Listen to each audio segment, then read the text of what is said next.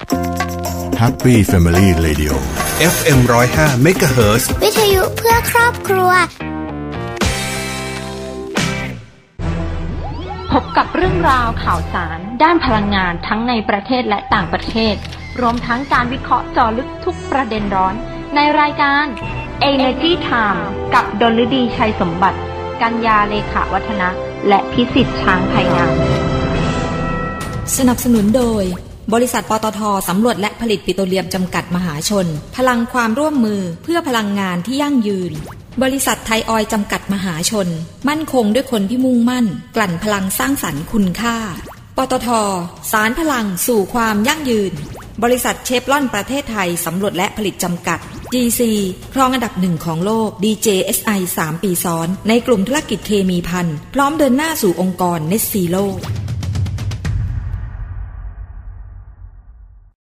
ด้วยธุรกิจการกลั่นน้ำมันและปิโตรเคมีชั้นนำที่ครบวงจร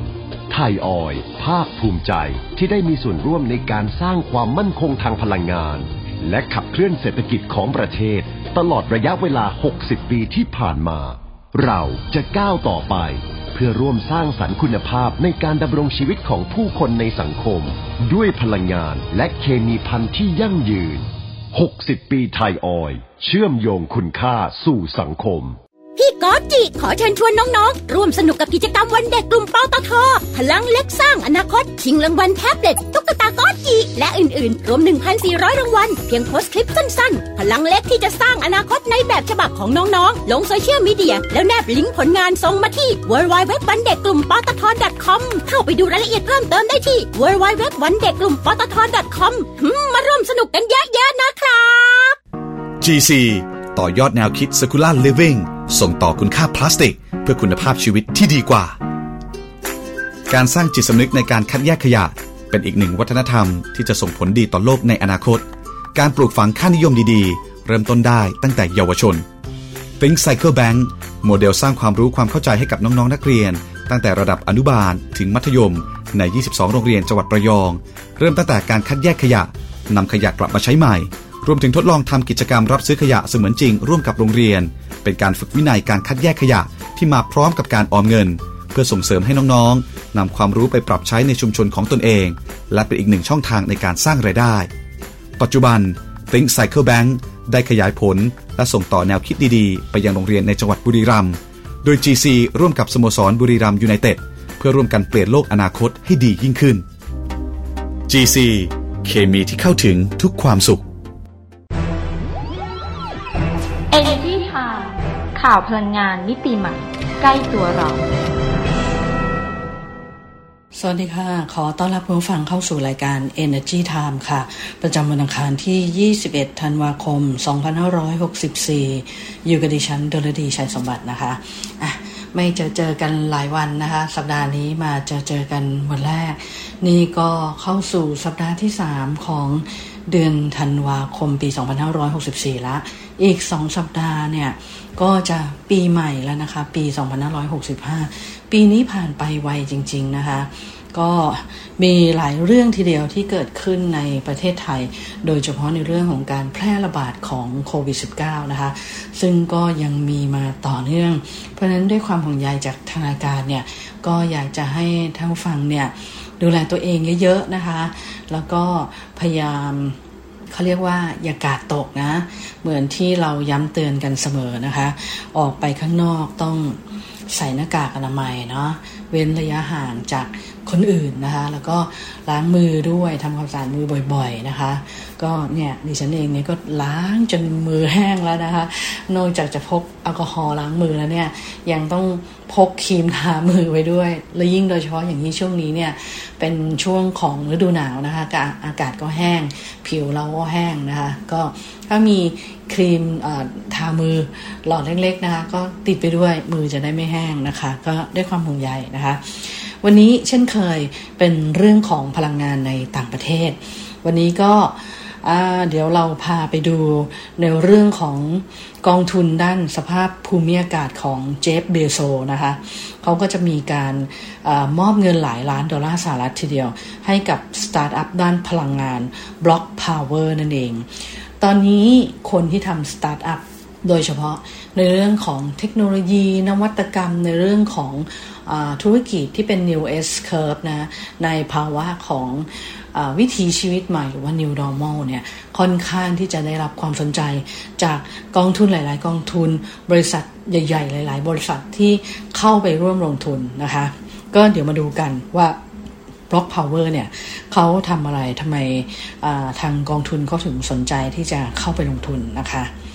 หลังจากนั้นเราจะไปกันที่บริษัทผู้ผลิตรถยนต์โตโยต้ามอเตอร์เขามีแผนที่จะสร้างโรงงานผลิต แบตเตอรี่รถยนต์ไฟฟ้านะ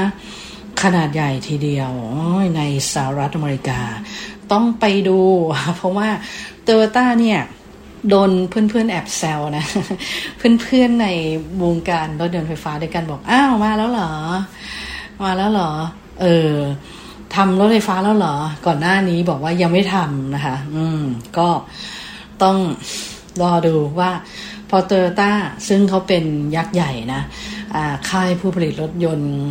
ของญี่ปุ่นเนี่ย move มาแล้วบอกแล้วว่าอยากจะทำเรื่องรถยนต์ไฟฟ้า เพราะนั้นต้องถือว่าต้องบิ๊กมูฟแน่นอน เป็นการเคลื่อนตัวที่ใหญ่แน่ ๆนะคะ มาดูกันว่าเขาทำอะไรนะคะ อืม เดี๋ยวขออนุญาต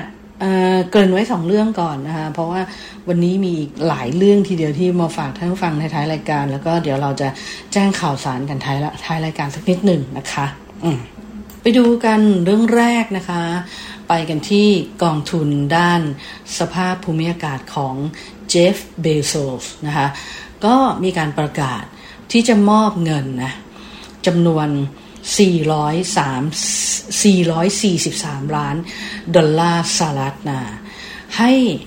ให้แก่กลุ่มที่เกี่ยวข้องกับภูมิอากาศแล้วก็สิ่งแวดล้อมนะ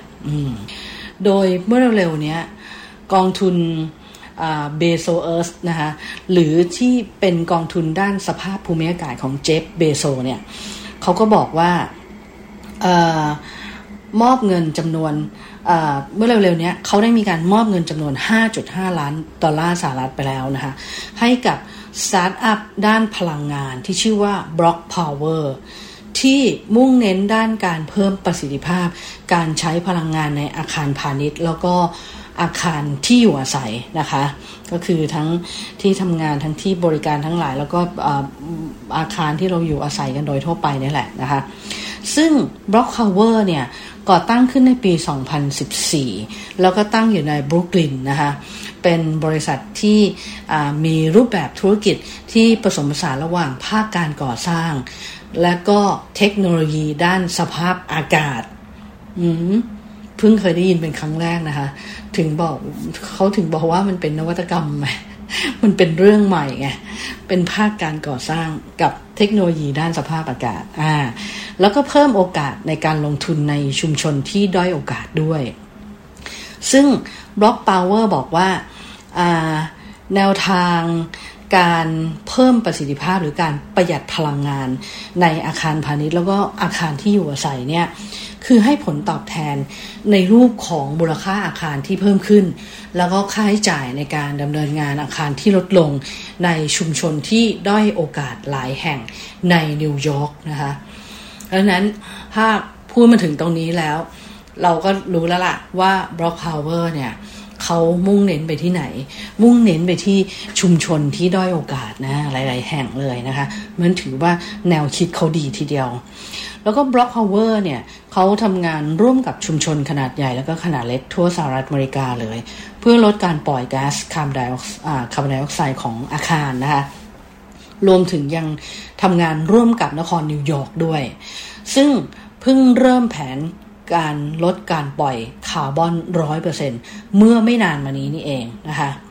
โดย BlocPower เนี่ยเขาได้ดำเนินโครงการพลังงานสีเขียวในพื้นที่นิวยอร์กซิตี้มาแล้วเนี่ยหนึ่งพันโครงการจนถึงปัจจุบัน โอ้โหเยอะมากนะคะ แล้วก็ มีแผนที่จะใช้เงินช่วยเหลือของกองทุนเบโซสนะคะเพื่ออดำเนินการบรรจุตึกแล้วว่าอาคารเนี้ยอีกหนึ่งร้อยยี่สิบห้าล้านตึกทำไมเยอะขนาดนี้ แล้วก็เพิ่มเมืองอื่นๆ เพิ่มเติมเข้าไปในฐานข้อมูลซอฟต์แวร์ของ Block Map ด้วยนะคะ ซึ่งสามารถระบุได้ว่า อาคารใดเนี่ยต้องการการอัปเกรดนะ การปรับปรุงประสิทธิภาพการใช้พลังงานให้ให้มีประสิทธิภาพมากขึ้น และช่วยให้เจ้าของอาคารเนี่ยได้เรียนรู้วิธีการปล่อยคาร์บอนของอาคารนะ แล้วนอกจากนี้เนี่ย BlocPower เนี่ยยังประมาณการไว้ว่าอาคารต่างๆ ทั่วสหรัฐอเมริกาเนี่ยใช้พลังงานเทียบเท่ากับ การใช้เชื้อเพลิงฟอสซิลเนี่ยมากถึง 1,000 ล้านดอลลาร์สหรัฐต่อปีเลยทีเดียว อาคารปล่อยพลังงาน อืม อันนี้น่าสนใจมากนะคะ ปล่อยคาร์บอนไดออกไซด์มีอะไรบ้าง อ่า เดี๋ยวจะรู้นะ อืม ซึ่งเขาบอกว่าในปีนี้ BlocPower เองเนี่ยยังเปิดตัวบริการ Wi-Fi ที่ให้บริการอินเทอร์เน็ตฟรี ในละแวกใกล้เคียงที่มีรายได้น้อย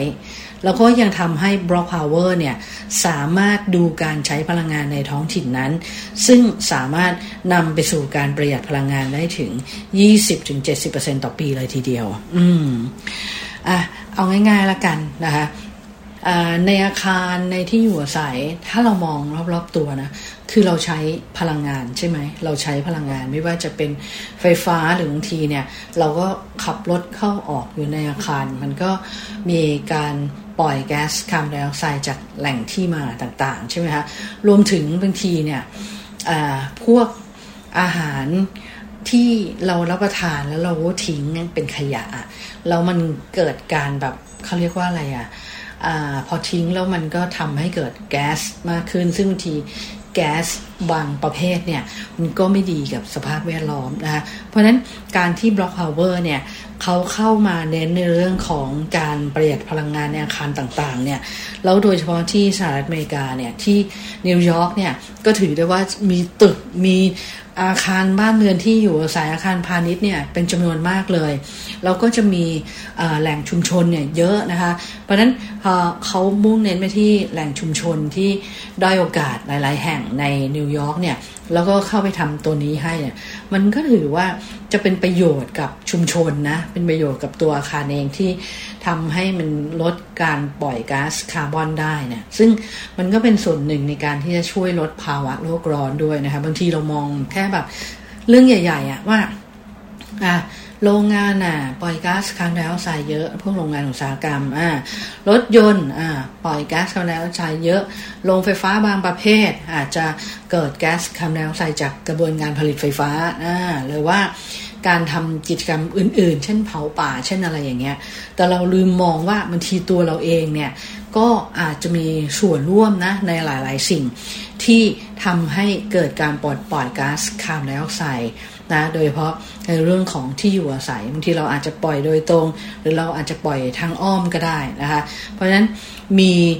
สตาร์ทอัพอย่าง Block Power เนี่ยเข้าไปเนี่ยก็ถือว่าเป็นเรื่องดีทีเดียวที่เขามาทำเรื่องนี้นะคะแล้วก็เป็นเรื่องดียิ่งขึ้นไปอีกที่กองทุนด้านสภาพภูมิอากาศของ Jeff Bezos หรือว่ากองทุน Bezos Earth เนี่ยเขาได้มีการออ มอบเงินให้กับกลุ่มต่างๆเนี่ยที่เกี่ยวข้องกับภูมิอากาศ แล้วก็สภาพแวดล้อมเนี่ย ไปนะคะ แล้วก็ BlocPower เองเนี่ยก็ได้รับมอบเงินมาจำนวนหนึ่งนะคะในการที่จะมา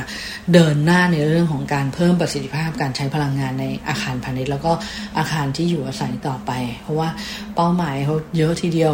เดี๋ยวเขาจะเอาพวกตึกอาคารอีกกว่า 125 ล้านตึกเนี่ยแล้วก็เพิ่มเมืองอื่นๆเข้าไปด้วย คือเขาไปทำไอ้ตัวฐานข้อมูลซอฟต์แวร์ของเขาที่เรียกว่า BlocMaps นะคะ BlocMaps ก็ใส่เข้าไปใส่เข้าไปที่ไหนมีตึกเท่าไหร่เท่าไหร่อยู่เมืองอะไรบ้างอะไรเงี้ยแล้วก็เนี่ยเดี๋ยวก็ทยอยทำไปทีละตึกทีละตึกทีละตึกนะคะอืมงั้นโดยรวมๆแล้วมันก็จะดีมากขึ้นมากทีเดียวต้องใช้คำแบบนี้มากๆนะคะ อืมแล้วก็เมื่อเร็วๆนี้เองอ่าบริษัท Toyota Motors นะคะผู้ผลิตรถยนต์โตโยต้านั่นเองอในบ้านเรานี้ก็ขายกันโตโยต้านี่ขายดีมากนะ เป็นรถยนต์ยอดฮิตของคนไทยนะคะ ก็ Toyota Motor เนี่ยเขาประกาศนะว่าจะสร้างโรงงานผลิตแบตเตอรี่สำหรับรถยนต์ไฟฟ้าแห่งใหม่มูลค่า 1.29 พันล้านดอลลาร์สหรัฐ ไปตั้งที่รัฐนอร์ทแคโรไลนาแล้วก็คาดว่าถ้าเกิดว่าโรงงานเนี้ยเริ่มผลิตในปี 2025 เนี่ย จะสามารถผลิตแบตเตอรี่ลิเธียมไอออนเนี่ย ได้เพียงพอสำหรับรถยนต์ไฟฟ้า แล้วก็ไฮบริดปลั๊กอินทั้งหมดเนี่ย 200,000 คัน แล้วในระยะต่อไปเนี่ยบริษัทก็มีแผนที่จะขยายการผลิตแบตเตอรี่ให้กับรถยนต์ไฟฟ้าเนี่ยได้ถึง 1.2 ล้านคันต่อปีทีเดียว แล้วอีกทั้งทางบริษัทเนี่ยยังคาดว่าโรงงานเนี่ยจะทำให้เกิดการสร้างงานจำนวน 1,750 ตำแหน่งทีเดียวโหเยอะมากนะคะ ก็คือตอนนี้ไม่ว่าจะเป็นโตโยต้าหรือว่าเป็นผู้ผลิตรถยนต์รายอื่นๆเนี่ยที่ เขาดำเนินการลงทุนในรถยนต์ไฟฟ้าช้านะ คือโตโยต้านี่ก็โดนเพื่อนแซวว่ามาช้า แต่ก็จะต่อได้อีกประโยคนึงว่า มาช้าอย่างดีกว่าไม่มานะคะก็เขาก็กำลังดิ้นรนนะคือคนที่ลงทุนช้าๆเนี่ยตอนนี้พยายามที่จะดิ้นรนเพื่อที่จะย้ายการผลิตส่วนประกอบแบตเตอรี่รถยนต์ไฟฟ้าหรือว่า EV เนี่ยมาใกล้กับฐานการผลิตรถยนต์ไฟฟ้าเนี่ยมากขึ้น เพื่อที่จะลดต้นทุน แล้วก็ลดความเสี่ยงของการหยุดชะงักของห่วงโซ่ประทาน เพราะว่าอันนี้สำคัญไง คือถ้าคุณผลิต รถยนต์ไฟฟ้าออกมาหนึ่งคันใช่ไหมอ่าส่วนประกอบนะส่วนประกอบในรถยนต์ไฟฟ้าเนี่ยมันก็จะมีหลายอย่าง โดยเฉพาะแบตเตอรี่เนี่ยถือว่าเป็นหัวใจสำคัญเลยของรถยนต์ไฟฟ้าคันหนึ่งเนี่ยอย่างน้อยจะต้องแบบประกอบด้วยแบตเตอรี่เนี่ยหกสิบเจ็ดสิบเปอร์เซ็นเลยนะอ่าเพราะว่ามันเป็นตัวขับเคลื่อนสำคัญที่จะสร้างไฟฟ้าแล้วก็มาบั่นมอเตอร์ให้ให้รถมันขับเคลื่อนได้นะคะ อืมซึ่ง มันยังมีส่วนประกอบอื่น ๆ อีกนะ ในการที่จะประกอบขึ้นมาเป็นรถยนต์ไฟฟ้าหนึ่งคันเนี่ย แล้วตอนนี้ทั่วโลกเลย ก็กำลังประกาศบอกว่าเออฉันจะลงทุนเเรื่องเกี่ยวกับยานยนต์ไฟฟ้าที่นั่นที่นี่ที่นั่นที่นี่นะคะ ใครจะทำอะไรบ้าง แล้วส่วนใหญ่เนี่ยก็จะมีการเข้าไปดูในเรื่องของโรงศึกษาโรงงานแบตเตอรี่ด้วย เพราะว่าถ้าเกิดว่ารถยนต์ไฟฟ้ามันบูม โอกาสที่ การใช้แบตเตอรี่ หรือว่าอุปกรณ์อื่นๆเนี่ยมันจะเพิ่มขึ้นมากนะคะเพราะฉะนั้นเนี่ยก็มีความเป็นไปได้ว่ามันอาจจะเกิดการขัดแคลนถ้าเกิดว่ามันพัฒนากันไม่พอดีกันไงไม่พอดีกันใช่ไหมดังนั้นทางโตโยต้าหรือว่าผู้ผลิตรถยนต์รายอื่น ๆ ที่เขาบอกว่าเออเขามาลงทุนในรถยนต์ไฟฟ้าเนี่ยช้าไปกว่ารายอื่นเนี่ยเขาก็เลยบอกว่าต้องเดี๋ยวหาไอ้พวกฐานการผลิตรถยนต์ไฟฟ้า พวกเนี้ยต้องมาอยู่ใกล้ๆโรงประกอบเลยนะคะ เพราะว่าเดี๋ยวกลัวว่ามันจะขาดแคลนพวกอุปกรณ์ชิ้นส่วนอะไรต่างๆ แล้วก็เดี๋ยวมันจะทำให้แบบเขาเรียกว่าตลาดมันจะช็อตนะอ่านะคะแล้วนอกจากนี้เองนะ ฝ่ายบริหารของประธานาธิบดีโจไบเดนนะ ยังได้มีการเรียกร้องให้บริษัทต่างๆ เนี่ย เพิ่มฐานการผลิตในสหรัฐอเมริกามากขึ้น หลังจาก เกิดเหตุการณ์การขาดแคลนชิปเซมิคอนดักเตอร์ทั่วโลกอย่างต่อเนื่องเลย ในช่วงของการแพร่ระบาดของเชื้อไวรัสโคโรนาคือเดินทางไปทำงานไม่ได้ โรงงานต้องปิดพนักงานติดเชื้อ ต้องกักตัวอยู่ที่บ้านนะคะเพราะว่าคนที่เป็นแล้วก็ต้องรักษาตัวก็ต้องใช้เวลา คนที่ยังไม่เป็นแต่มีความเสี่ยงหรืออยู่ใน บริเวณใกล้ๆกับคนที่เป็นหรือสถานที่ที่บอกว่าเออเนี่ยมีคนติดจากที่นี่ก็ต้องกักตัว เพราะฉะนั้นเนี่ยโรงงานเนี่ยก็ต้องบางโรงงานต้องหยุดผลิตบางส่วน บางโรงงานเนี่ยต้องหยุดทั้งโรงงานเลยนะ แล้วตอนนั้นก็มีช่วงที่ระบาดหนักๆมากก่อนหน้านี้นะคะ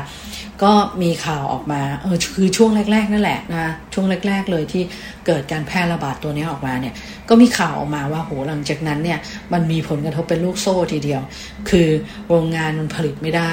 แล้วโดยเฉพาะสหรัฐอเมริกาเนี่ยก็เกิดการขาดแคลนชิปไอ้ตัวเซมิคอนดักเตอร์เนี่ยนะจริงๆจริงอะขาดแคลนไปทั่วโลกเลยล่ะ ไม่ใช่เฉพาะสหรัฐอเมริกา ซึ่งส่วนใหญ่เนี่ยจะ โรงงานเนี่ยจะมาจากประเทศในเอเชียนะคะทำให้โรงงานเนี่ยต้องปิดตัวลงเป็นจำนวนมากเลยนะคะ แล้ว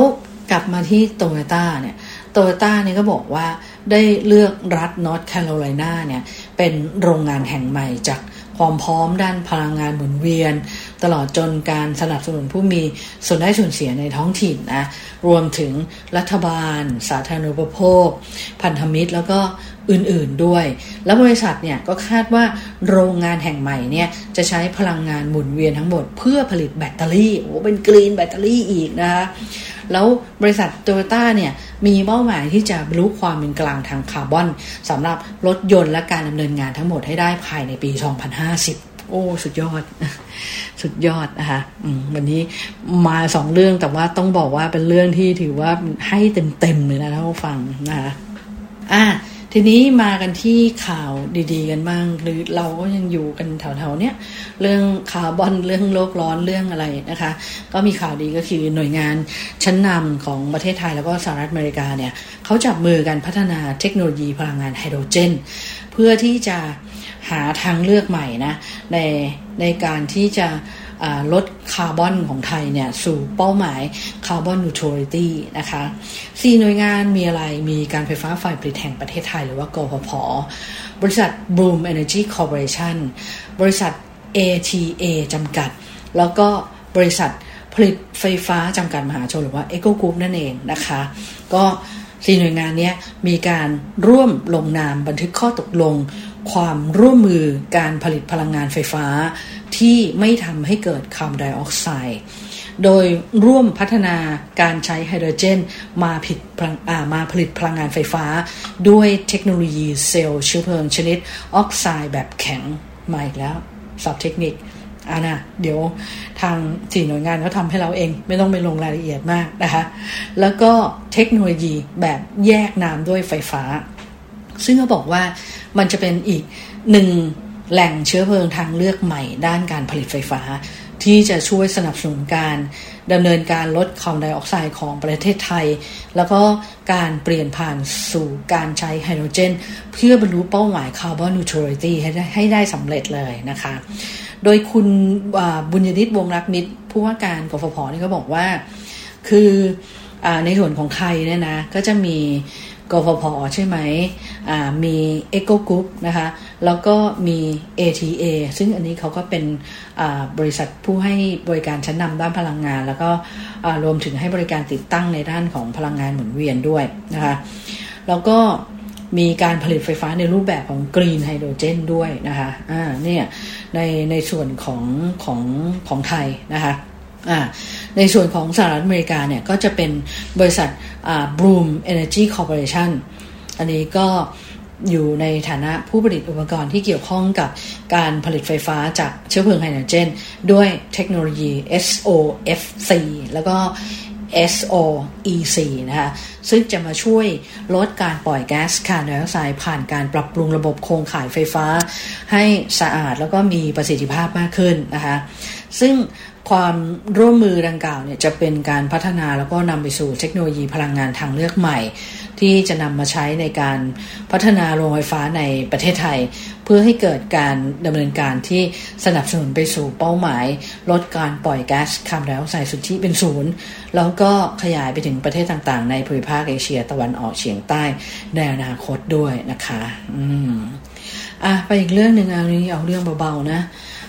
GC นะคะเขาร่วมกับมูลนิธิหัวใจแห่งประเทศไทยนะ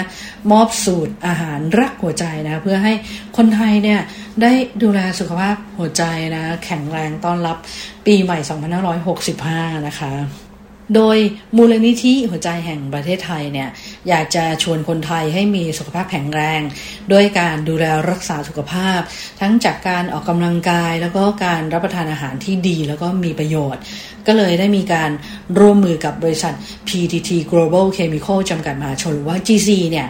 ในการสร้างสรรค์วิดีทัศน์สาธิต การประกอบอาหารรักหัวใจนะ กินอะไรหัวใจดี ด้วยการ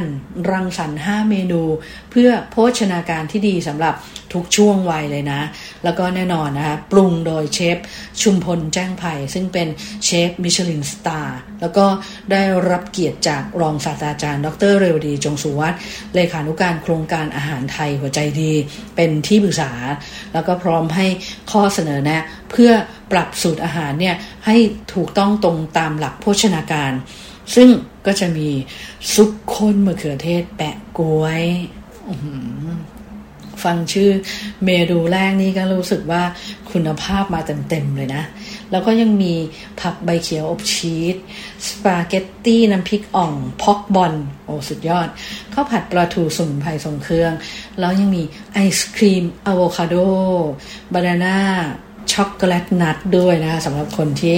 ชอบทานขนมทานไอศครีมทานของหวานเนาะ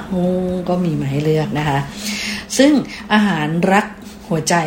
กินอะไรหัวใจดีเนี่ยนำเสนอเมนูที่ดีต่อสุขภาพโดยเชฟระดับมิสดิน Michelin star เนี่ยโดยวิธีการทำง่ายๆเลยทำรับประทานเองที่บ้านได้เลยนะคะ แล้วก็สอดแทรกเนื้อหาสาระ น่ารู้ด้วยกราฟิกนะแล้วก็ขั้นตอนวิธีการปรุงสูตรอาหาร แล้วก็วัตถุดิบนะประกอบกับเนื้อหาของภาพ เพลงเสียง SFX นะคะที่ให้อารมณ์สนุกสนานสดใส แล้วก็ชวนติดตามนะในบรรยากาศอบอุ่นแล้วก็ผ่อนคลาย สามารถที่จะสร้างการรับรู้แก่กลุ่มเป้าหมายได้เป็นอย่างดีสำหรับท่านที่สนใจนะ ก็สามารถเข้าไปดาวน์โหลดเมนู กินอะไรหัวใจดีได้จาก YouTube นะคะไทย Heart Foundation and แล้วก็เฟซบุ๊กของ GC นะคะ อืม อย่าลืมนะคะ มีสองที่นะ อืม นั่นก็เป็นเรื่องราวดีๆ ที่เราเอามาฝากกันในวันนี้นะคะ แล้วก็อย่างที่บอกท่านฟังไว้ว่า เดี๋ยวท้ายๆรายการเนี่ยเราจะมีการแจ้งข่าวนิดนึงก็คือเป็นข่าวดีนะคะของทางทีมงาน Energy Time นี่แหละ ในปีหน้าเนี่ยทาง Energy Time เนี่ยเราก็จะมีการทำแพลตฟอร์ม ในการจัดรายการนะ ไปอยู่ในโซเชียลมีเดียนะคะในโซเชียลมีเดีย ในช anel ของ Facebook Fanpage Energy Time Online นะคะ แล้วก็ YouTube นะคะรวมถึงโซเชียลมีเดียอ่าช anel อื่นๆ ไม่ว่าจะเป็น Instagram Twitter หรือว่า Podcast นะคะ ซึ่งทีมงาน Energy Time ทั้งหมดเนี่ย ก็จะไปเปิดหน้าเปิดตากันที่โซเชียลมีเดียด้วยนะคะ เราก็อยากให้ท่านฟังเนี่ย ตามไปติดตามเราในอีกช่องทางหนึ่งนะคะ ที่โซเชียลมีเดียอย่าลืมนะคะ เข้าไปกดไลค์กดแชร์นะ วันนี้เข้าไปได้เลยนะคะแล้วเดี๋ยวปีหน้าเจอกันนะคะ อย่าลืมที่ Energy Time ออนไลน์นะคะ